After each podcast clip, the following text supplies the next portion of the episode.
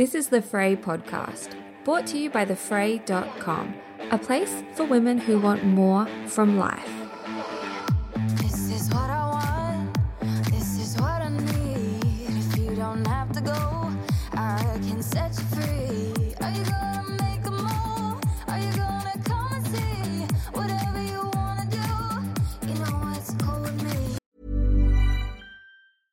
When you're ready to pop the question, the last thing you want to do is second guess the ring. At Bluenile.com, you can design a one of a kind ring with the ease and convenience of shopping online. Choose your diamond and setting. When you find the one, you'll get it delivered right to your door. Go to Bluenile.com and use promo code LISTEN to get $50 off your purchase of $500 or more. That's code LISTEN at Bluenile.com for $50 off your purchase. Bluenile.com code LISTEN. Welcome to today's episode. This podcast is a solo one, and I'm just going to have a chat with you about a variety of different topics. I think it will feel a bit like a really, really long Instagram story, or if you followed along for years, perhaps like the old Snapchat days, because I just have a couple of things I thought could be helpful to tie up here in a podcast episode. So, firstly, something that has been on my mind a lot and has come up in a lot of conversations for me just in the last couple of weeks, there's been a real through line, and that is about rejection. So, rejection has popped up for me a little bit in different ways, as I said. And it was recently I was having a conversation with a girlfriend, and we were talking about how, as parents, it can be really hard to know what to do to soothe or help or just support and just be there and witness when your child is feeling rejected from school. Because now that my two are at primary school and they're going into grade three, the things that you do think about and you're facing daily are quite different to the things that you are facing daily when they're babies and when they're toddlers because there's so much more out there in the world, even though it's still a very little controlled world for them. But they're interacting with different people, they're obviously having different conversations, and they're going to have, my boys are definitely having, and all kids are going to have experiences of feeling other, of feeling rejected, of also being included. They're going to go through so many things. And so rejection was on my mind in that context from being a parent and helping kids to move through that and accept it. And then also just personally, I had something happen a couple of weeks ago with a work venture and it left me feeling quite rejected in a way. And then also in my personal life, like when you're dating, you sometimes feel rejected because you might go on a date with someone and then never hear from them. Or sometimes you're the one rejecting, for lack of a better word. And rejecting in that sense does sound quite harsh because if you've only gone on one or two dates and you have to be the one to say, hey, I don't really see this going anywhere, it, it doesn't feel like a big rejection. But when you're on the other side of it, Sorry about my voice, it's early. I'm recording this before the construction begins with the hopes that I can get through this whole episode without any banging and power saws and all of that stuff happening in the background. But rejection, you can feel completely, not completely, but you can feel just cast aside in the dating game, whether it's in a really minuscule way, such as someone unmatching you, or whether it is bigger of going on a couple of dates with someone than them saying it doesn't it's not going to work out. And the shoe can be on the other foot as well. Absolutely. I feel like i've been in both both of those positions. And just all through life we all go through moments of feeling like we're not good enough for someone we've not been included. It can happen in a workplace, it can happen in your family environment when you're a child. You might feel really um, excluded from doing things with your siblings or that your parents have let you down. There's so many different ways to sort of have that sense of, yeah, feeling rejected. And so it's been on my mind. And then I was listening to a podcast and this is what I do. I listen to so many podcasts that I cannot remember which episode this was in. I should have taken a screenshot of it. I should have written it down, but I didn't. I've tried to Google it, but I can't quite find which one it is. And because I just listen to random ones sometimes, but it doesn't really matter because what I want to talk about is the content. So I was listening to this podcast and they were speaking about rejection. And they were talking about how it feels like a physical pain. It's so much more than just a sweeping sad emotion or you know, feeling angry for a moment, rejection can feel like an actual physical pain and a physical ache. And in this episode, they were saying that they've done all of these studies on rejection, and it doesn't even matter if the rejection is objectively real or if it is just perceived. So, collectively, I think, you know, most humans could get together in a room and agree on something that is rejection. We could say, okay, this person has been turned down from this role, or this person went on four dates and then the other person didn't want to pursue it. We can objectively all agree on what rejection might look like. You know, a group of kids at school excluding another child, rejection. But what I found most interesting is it doesn't matter if the rejection is objective, if everyone would agree on it. What matters is that the individual, much like trauma, what matters is that the individual perceives rejection and you can perceive rejection even when you know it's not real. So they were talking about this study where they got a group of people together and they did all of these, you know, different exercises and activities to ha- to make them feel excluded. You know, just people passing a ball backwards and forth between themselves when there are other people in a room. And they told the participants of this study, this is a study on rejection. So expect to feel rejected. And that did not lower their discomfort, it did not lower their pain and their physical pain of feeling rejected, even though they knew it was a controlled study.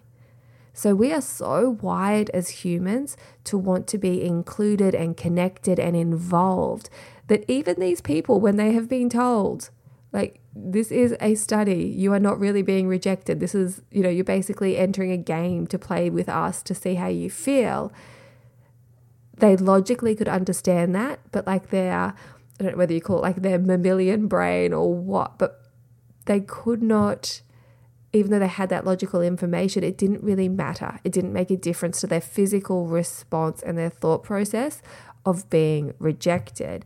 And the other part that I found so interesting, which I've mentioned, is that feelings of rejection light up the same part in your brain that physical pain does. And in this episode, they were talking about how actually having Panadol reduced someone's ache of being rejected. That's how interlinked the perception and the experience outside of your body can feel inside your body. And that just really, really stuck with me. And especially because I was thinking about children. So, as I said, these themes in life come up, I think, and you can kind of go, oh, yeah, I can see how that applies to that, da, da, da, and it all links together. But I was, th- and sorry, construction is commencing, team. Um, but I can see how that, understanding that, that perception of rejection is just as real as objective rejection in terms of how you feel and how it shows up for you. That's such important information to have as a parent.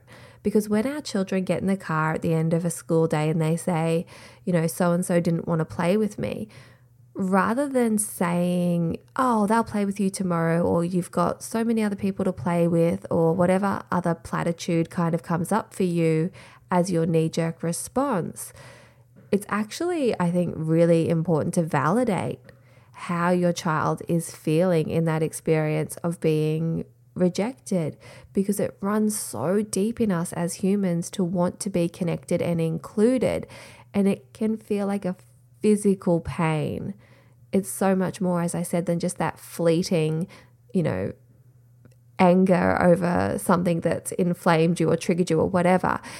So, just understanding that for kids as well, I think, can be a really, really big key in building your connection with your child because rather than disengaging and minimizing what they're telling you, you can validate it and say, yeah, that would be, I can understand. I, I understand how upsetting that would be for you.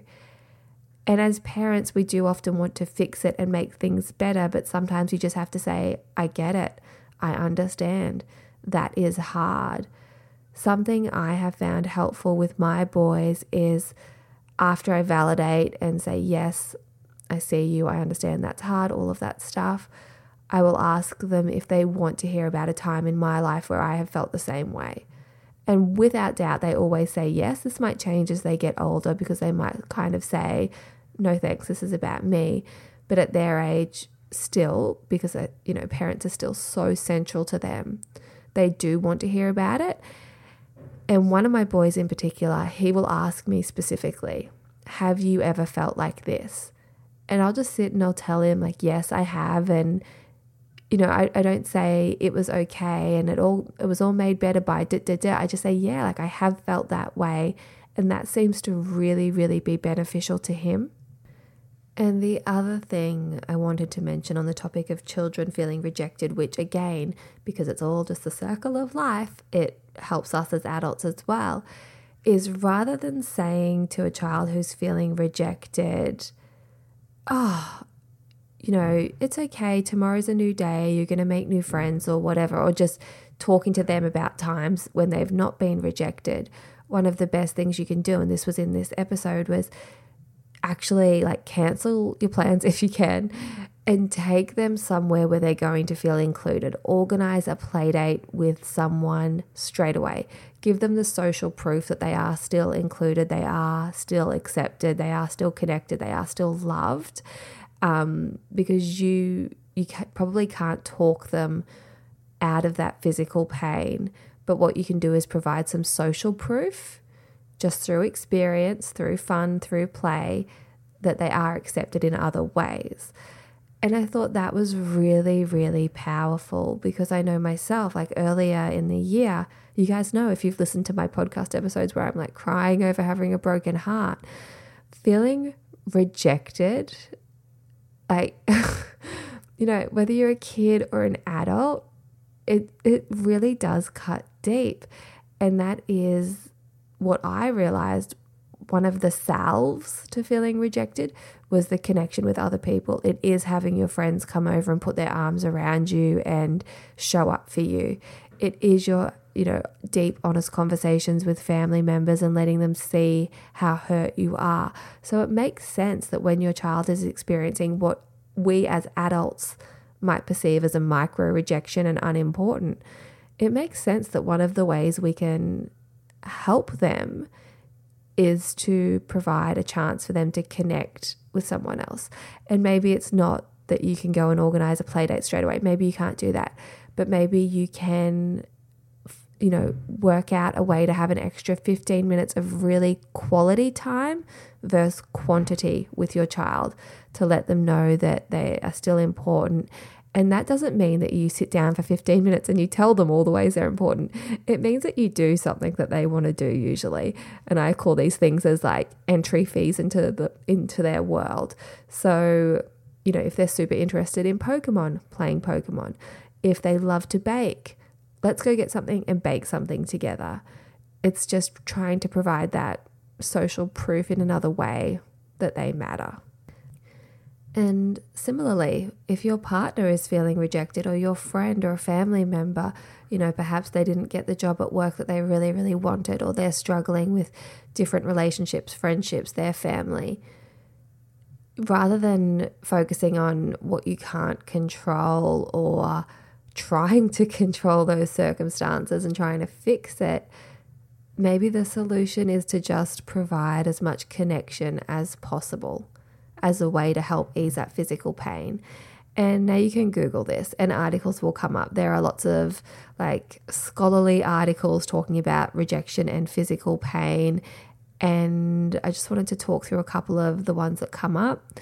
On Psychology Today, it says rejection piggybacks on physical pain pathways in the brain fMRI studies show that the same areas of the brain become activated when we experience rejection and when we experience physical pain. And that is why rejection hurts so much, because in fact, our brains respond so similarly to rejection and physical pain that Tylenol, aka Panadol, Nurofen, reduces the emotional pain that rejection elicits. And something I think is worth highlighting is it's the experience of feeling rejected. So keep that in mind, parents, because you know, and not just parents. When you're talking to your partners, when you're interacting in the world, if you're if you have employees, it is their experience. Like trauma, as I said earlier, if someone says that was traumatizing for them, it is. You don't get to be the judge and jury on whether or not that's fair for them to feel that way because you don't know what's below the surface for them, what that's triggering. Um, another thing that I think is interesting, and this is from Psychology Today, we can relive and re experience social pain more vividly than we can physical pain. And that's so true. Like, I cannot remember how it felt when I broke my arm as a kid. I cannot recall the ache in my arm. But oh my gosh, I can recall every time I felt like I've had a broken heart, or times in school when, you know, like a group of girls didn't include me in a sleepover. I can remember that so much more clearly, which I just think is so interesting. And another point in this article which fascinates me, and it all is again comes full circle. Rejections send us on a mission to seek and destroy our self esteem. So I imagine that has to do with our brain bias of believing negative things over positive things with more ease and then wanting to go and prove that, wanting to find more more ways of proving to our brain, yes, you don't belong here. It's, you know, it's self harm.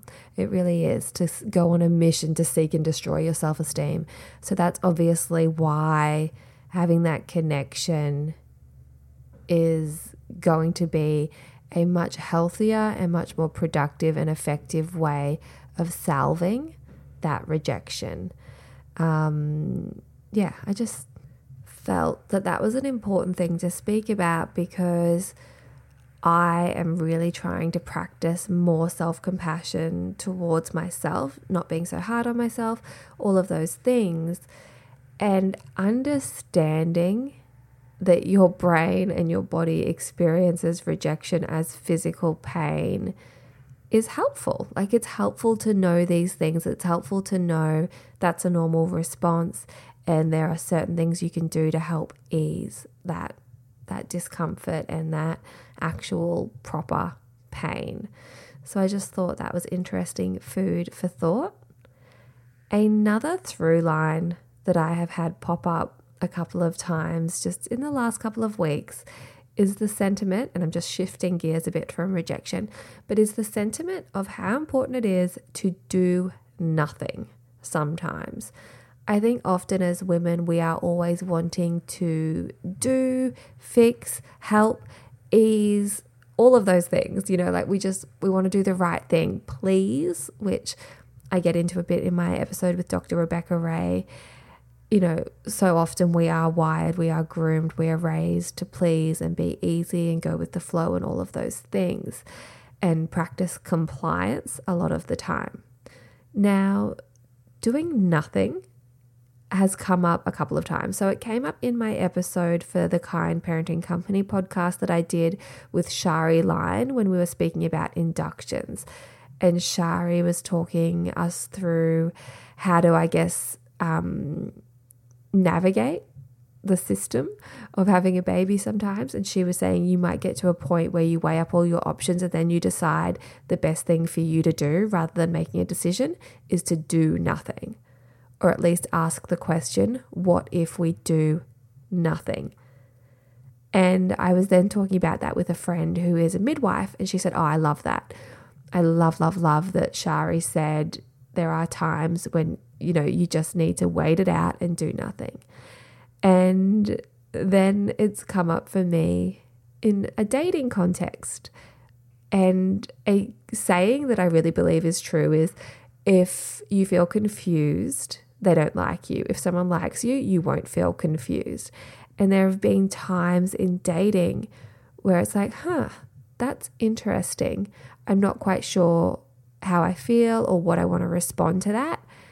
And if you just do nothing, the other person will usually give you the answer. And that answer might come through in the way of you don't hear from them again, which is a very clear answer in itself, or they will reach out and be clearer, or they'll pick up the phone. So sometimes you just have to actually do nothing in life. And again, in parenting, we are wired to want to ease our children's discomfort. But there are plenty of times when you just need to do nothing. You just let need to let whatever unfold unfold and just be a bystander. So doing nothing has been on my mind in that context. And that doesn't always come naturally to me, but another saying that I do love and I've shared this before is let the silence do the work. And there are times in life, in all sorts of scenes and settings, where you just need to be silent and let that silence do the work for the other person. Okay, kind of in a similar thread, I wanted to just share with you a couple of, I don't know, tips feels a bit wanky to say tips, but a couple of thoughts on how to maybe perhaps handle when something upsetting happens. So, again, just referencing, I had a work thing kind of fall apart at the 11th hour and it really upset me. It really, really upset me because I felt very unheard. I felt disregarded, definitely felt rejected, definitely felt frustrated, and just overall upset. And also upset with myself because there were certain things I could have there were definitely things I could have and should have done better to protect myself in that situation. But I'm not obviously not going to go into it. But it it upset me and it knocked me a little bit, and then I got sick after that as well. Oh no, I was sick before that, so it was all kind of compounded. But a few thoughts on when something happens that cause you causes you to feel upset. Number one is I think you just need to feel however you feel, which I know is so basic, but we don't do it. We're so good at as humans at stifling how we feel. You know, we implement another behavior that distracts us. It's like the old magician's trick of don't look over here because look over here, look at this hand, do something else over here.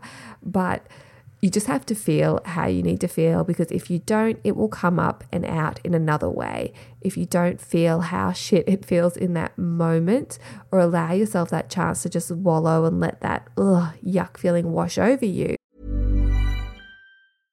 Hey, I'm Ryan Reynolds. At Mint Mobile, we like to do the opposite of what Big Wireless does. They charge you a lot we charge you a little. So naturally, when they announced they'd be raising their prices due to inflation, we decided to deflate our prices due to not hating you.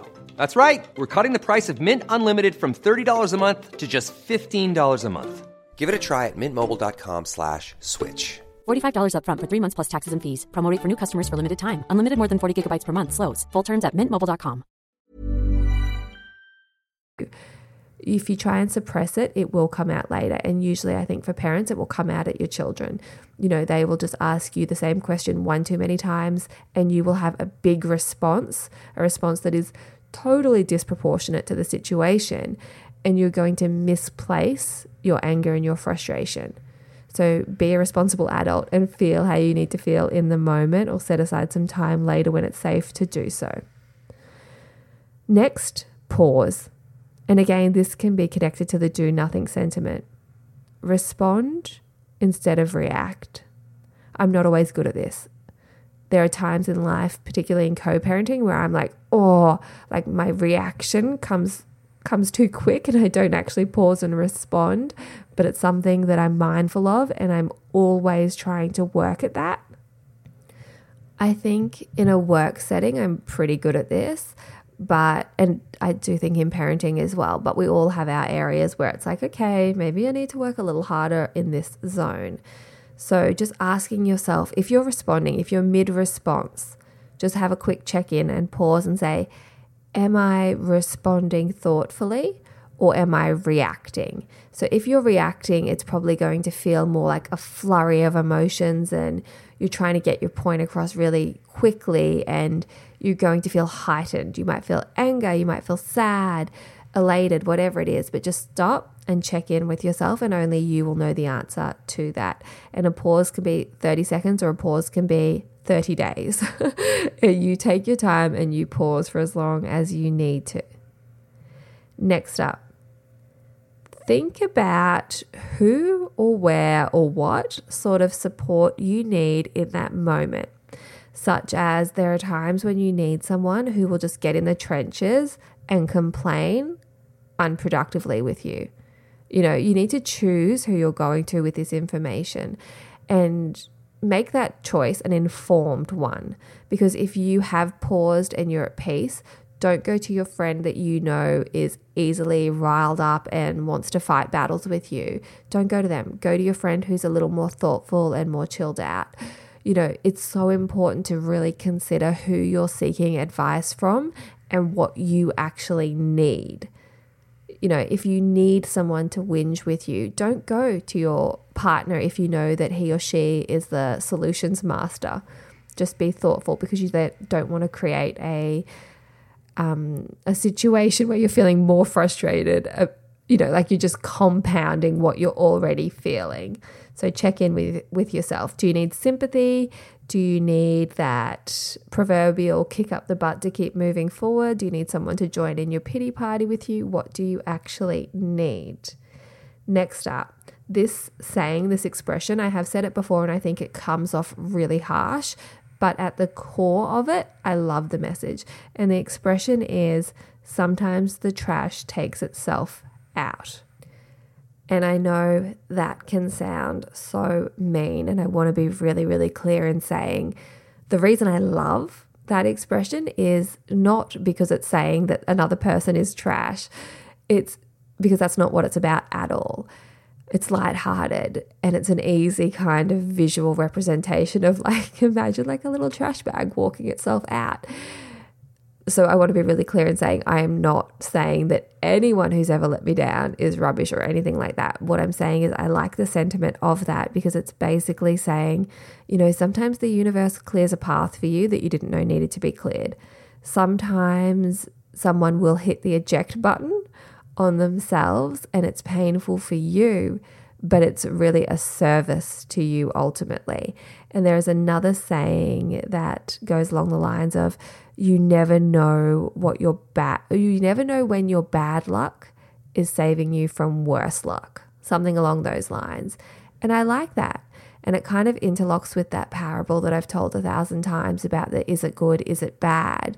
Because we can think something is really upsetting, but you just don't know what that upset is saving you from down the track.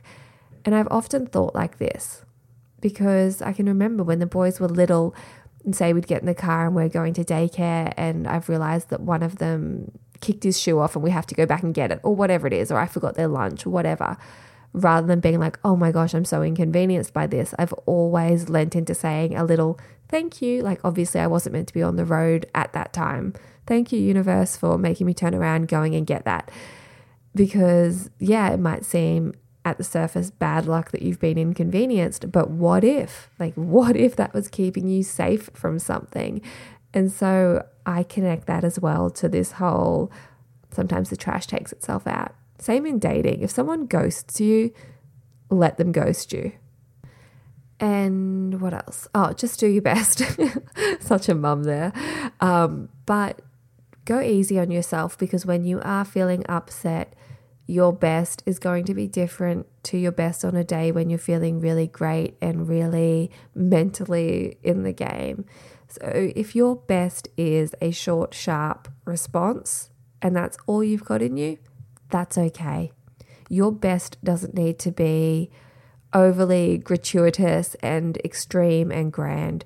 You just do your best at that time and practice self compassion Kylie, talking to myself now, practice self compassion in knowing you don't always get it right. So, yeah, you might have instances where you do, in fact, react rather than respond.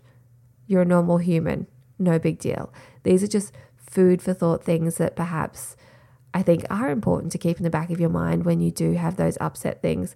Particularly the two most helpful ones for me are knowing who to go to, like who to take this problem to if you want to take it to someone, and also just that whole saying of you don't know. You do not know what worse luck this bad luck right now is saving you from. Okay, I feel like this has been a bit of a rambly solo episode. I don't know. Let me know. I'm now going to answer a couple of questions that have come through via Instagram. Okay, so seven month old still catnapping every single nap on top on top of wake windows. I'm so tired. So on top of wake windows, I take that to be like this mum is aware of how long her seven month old can manage to stay awake between day sleeps. That's just for anyone listening who is like, what is a wake window? I often refer it to as a wake period as well. So, seven month old still catnapping. Catnapping again is defined usually as like a 40 minute day sleep rather than a baby being able to do those nice 90 minute or two hour sleeps. Couple of things to consider. What's happening during that wake period sometimes can make a difference. Is your child, you know, seven months old, their activity level you know, what what are they doing during that wake period? Does that make a difference to how they sleep? I've worked with families in the past where just by changing the way they're engaging with their little one or providing more opportunities to have, you know, time and space to crawl around or go and see new things, have um, no nappy time, kick around, have a bit of a splash in the bath, that can help, just burning up more actual energy probably the key thing to think about here is how is your seven month old falling asleep? If he or she is relying upon a dummy to get to sleep, and then at the 40 minute mark, when they're coming out of that sleep cycle, are they then looking for the dummy? And then if they wake and call out, are you going in and returning the dummy, therefore reinforcing the fact that they do, in fact, need this negative sleep association to get back to sleep? Seven months old, may not be old enough for your little one to actually locate their dummy and put it back in um, on their own. You know, a little one who's more like 10 months, 12 months old will probably be able to do that. So I would really just consider how is your son or daughter falling asleep? What's going on there? Does he or she need to be rocked? Do they need to be fed to sleep? Just have a look at the start of the nap and whether or not they're looking for that at the 40 minute mark because if they are then the work the work that you might want to focus on is getting them to fall asleep on their own without that association which you can really focus on some hands-on settling have a look at our Kind Parenting Company programs. Program number two is the one that you are going to want to check out because it will talk you through all of the different areas to consider. And you might just have an unlock moment of going, oh, like this is the one thing I need to change. Or you might go, oh my gosh, here's five things that I can tweak slightly and get an improvement. Next up, Melb's event, Melbourne event in a non creepy way. I feel like friends after years of following you. I would love to do events. I really want to get back to doing events. I've done many in the past, obviously, with um, COVID and the global pandemic. It's not been happening. I would love to. Events are definitely on my vision board, so fingers crossed very soon. Next, do you think if you'd known what you do now, slash done the work, your marriage could have worked? I think that in my marriage, we were both doing a lot of work, like on ourselves and working on things together. There are things now with a little bit of, you know, obviously re- being removed from that situation and looking more at my own stuff because that's all I can do. When you're in a partnership, it's very tempting to look at the other person's stuff. I Don't know if this is making sense. But there are things that I know now that I would definitely implement in a relationship moving forward. I don't know if, like, if I was to go back three years and inject what I know now into Kylie back then, if it would have made a difference because there are two people in most relationships, sometimes more. But it wasn't just on me, which I think is so interesting. And that's, again, a whole other conversation of people saying, why or how did you know? And people just make assumptions that it was one person's decision to end something And I find that fascinating. Like, why have they come to that conclusion that that's the most logical way that things happened? I think it's really, really interesting. So ultimately, no, I don't think that even if I had this information, I don't know. I really don't know because there were two people in it and I can only speak for myself. So I can't say for sure, oh, yes, this would have changed and then the marriage would have been a different marriage and it would have worked in terms of longevity. Strategies you use to calm yourself in crowded places or when anxiety slash overwhelm creeps in. Focusing on my breath is my biggest one. Like, just I'll do like a little breath hold and then slow my system down with some deep breathing and counting my breaths.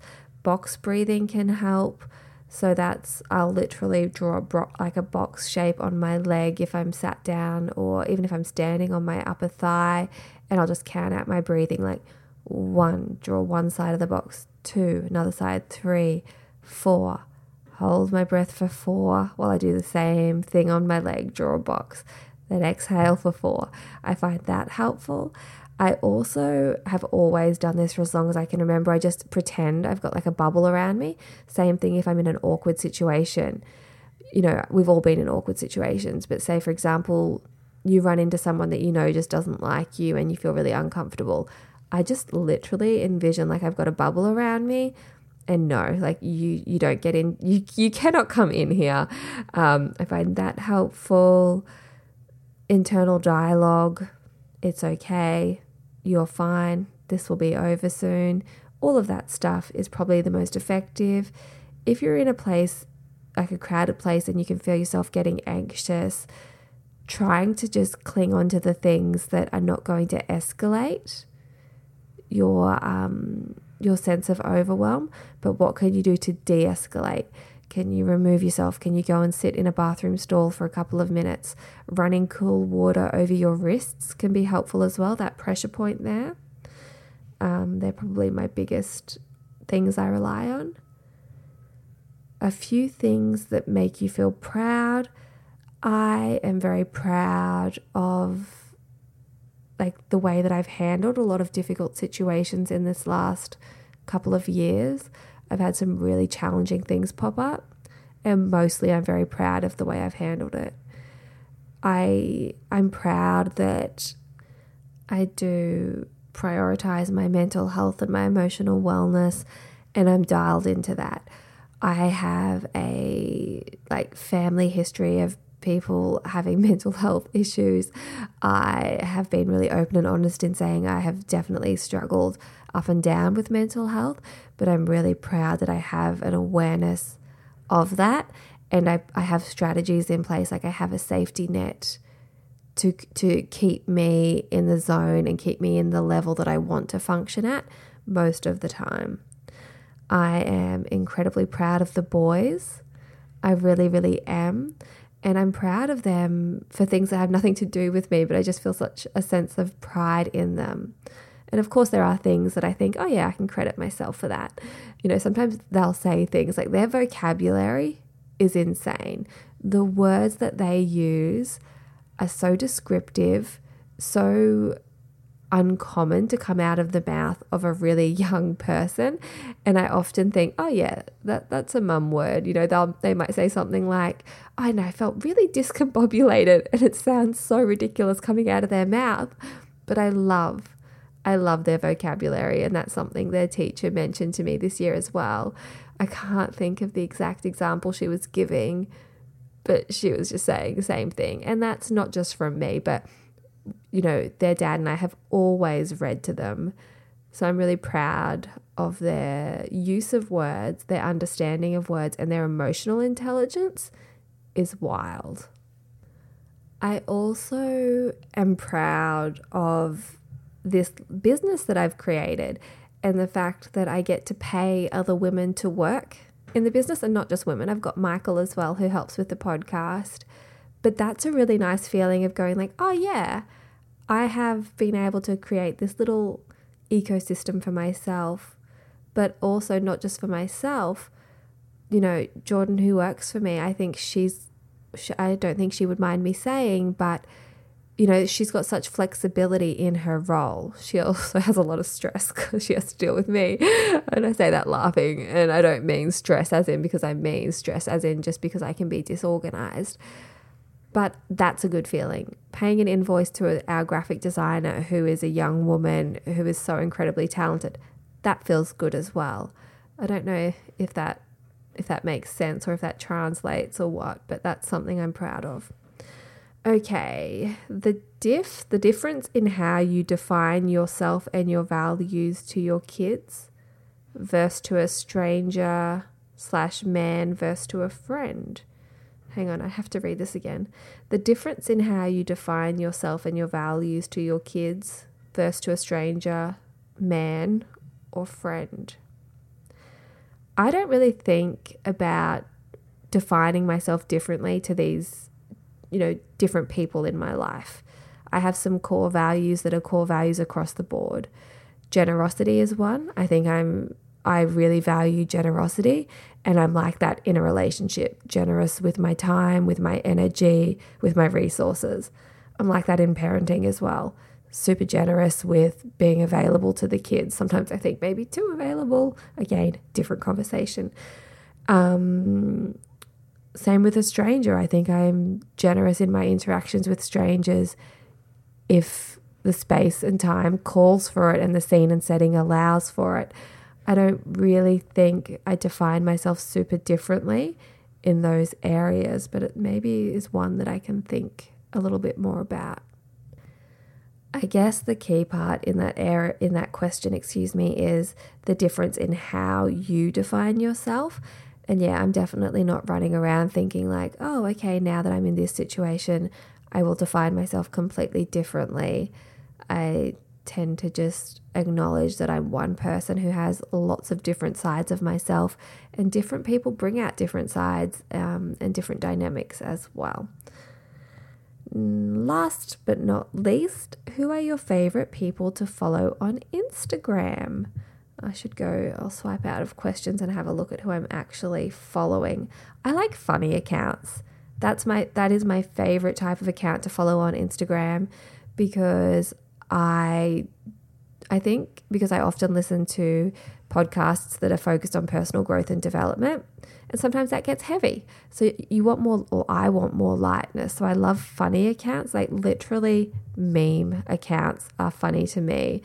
Um, I'm trying to think of what ones I follow. I think there's one that's called like 30AF, 30 as fuck. Let's see. Most shown in feed. I am 30AF. They have funny memes on them.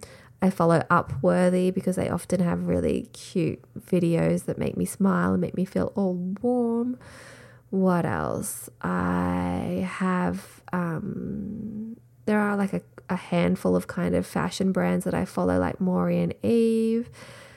People that I like to follow, I have Clementine Ford. I like following Abbie Chatfield. I'm just scrolling through the people that I follow. Style by Deni, D E N I. I think um, they are great. I like Coco Deville. Again, just funny, funny um, reels. Really, really funny. Um, I like Benny Drama. I think he is great as well. Again, these are just like light accounts. I like things in my feed that make me smile. There is an account that I was cracking up at the other day. Let me find the actual username. Oh, it's Unhinged. And it's called Unhinged because it is a takeoff of the dating app Hinge. So they just upload funny profiles. And now that Hinge has voice prompts, there are really funny ones over there. So if you want to laugh, have a look up. Um, look up Unhinged. Okay, this has been a long episode. I don't know if any of it's made sense, but let's just go with it. Rejection, disappointment, what to do when something upsets you, and also those questions. Let me know if you enjoyed solo episodes. When I do ask the question, that's what I hear back from you. I hear a lot of you saying, yes, we like the long solo episodes. So let me know. Hope that you have an amazing day, whatever you are up to. It would mean the world to me if you take a screenshot of this episode, show me where you are, show me what you're up to, it really does make me smile when I'm like, oh, someone took me on a walk with them, or oh, someone was listening to me while they folded their laundry. All right, guys, stay tuned as well because I have some amazing guests coming up on the fray. This is what I want. This is what I need. If you don't have to go, I can set you free. Are you gonna